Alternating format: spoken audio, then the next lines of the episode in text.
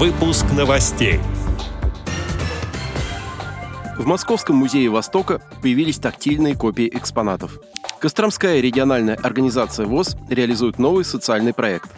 Теперь об этом подробнее. В студии Антон Агишев. Здравствуйте.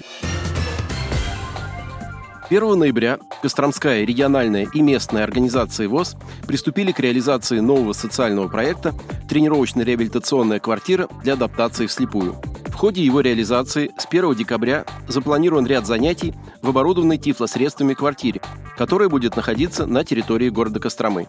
Занятия будут направлены на передачу знаний и навыков в пространственной и бытовой ориентировке и на развитие умения адаптироваться к изменяющимся условиям. Выполнение упражнений по оздоровительной физкультуре, релакс-занятия и иппотерапия, которая будет проводиться на территории Костромского ипподрома, позволит участникам проекта лучше овладеть своим телом, а психологическое сопровождение – снизить градус напряжения и направить энергию на приобретение нужных навыков.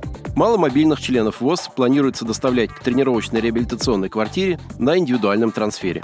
Запланировано также открытие портала Костромской региональной организации ВОЗ в программе «Тимток», где будут проходить психологические тренинги, обсуждение книг и интеллектуальные игры. Там же будут организованы психологические консультации и консультации по подбору, настройке и использованию сложной говорящей техники, смартфонов и компьютеров. Помимо этого состоятся записи видеороликов для YouTube-канала «Общество слепых Костромы».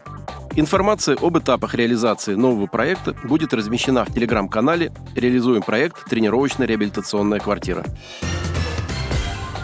Прикоснуться к копиям экспонатов и изучить их тактильно теперь можно в Государственном музее Востока в Москве. Макеты предметов коллекции появились в залах Юго-Восточной Азии и Китая.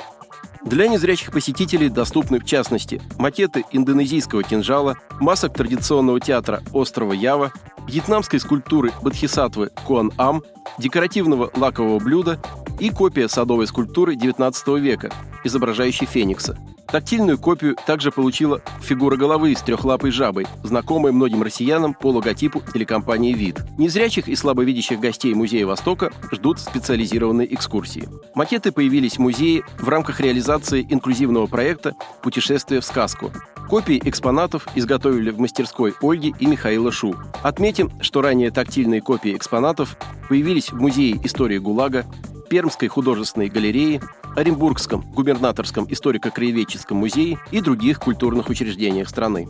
Эти музеи получили реплики предметов из своих коллекций благодаря победе в конкурсе создания тактильных копий музейных экспонатов программы «Особый взгляд» Фонда «Искусство, наука и спорт». В сентябре этого года «Особый взгляд» объявил о старте приема заявок на новый грантовый конкурс по созданию тактильных копий музейных экспонатов.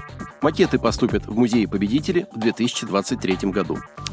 Отдел новостей «Радиовоз» приглашает к сотрудничеству региональной организации. Наш адрес – новости собака радиовоз.ру. О новостях вам рассказал Антон Агишев. До встречи на «Радиовоз».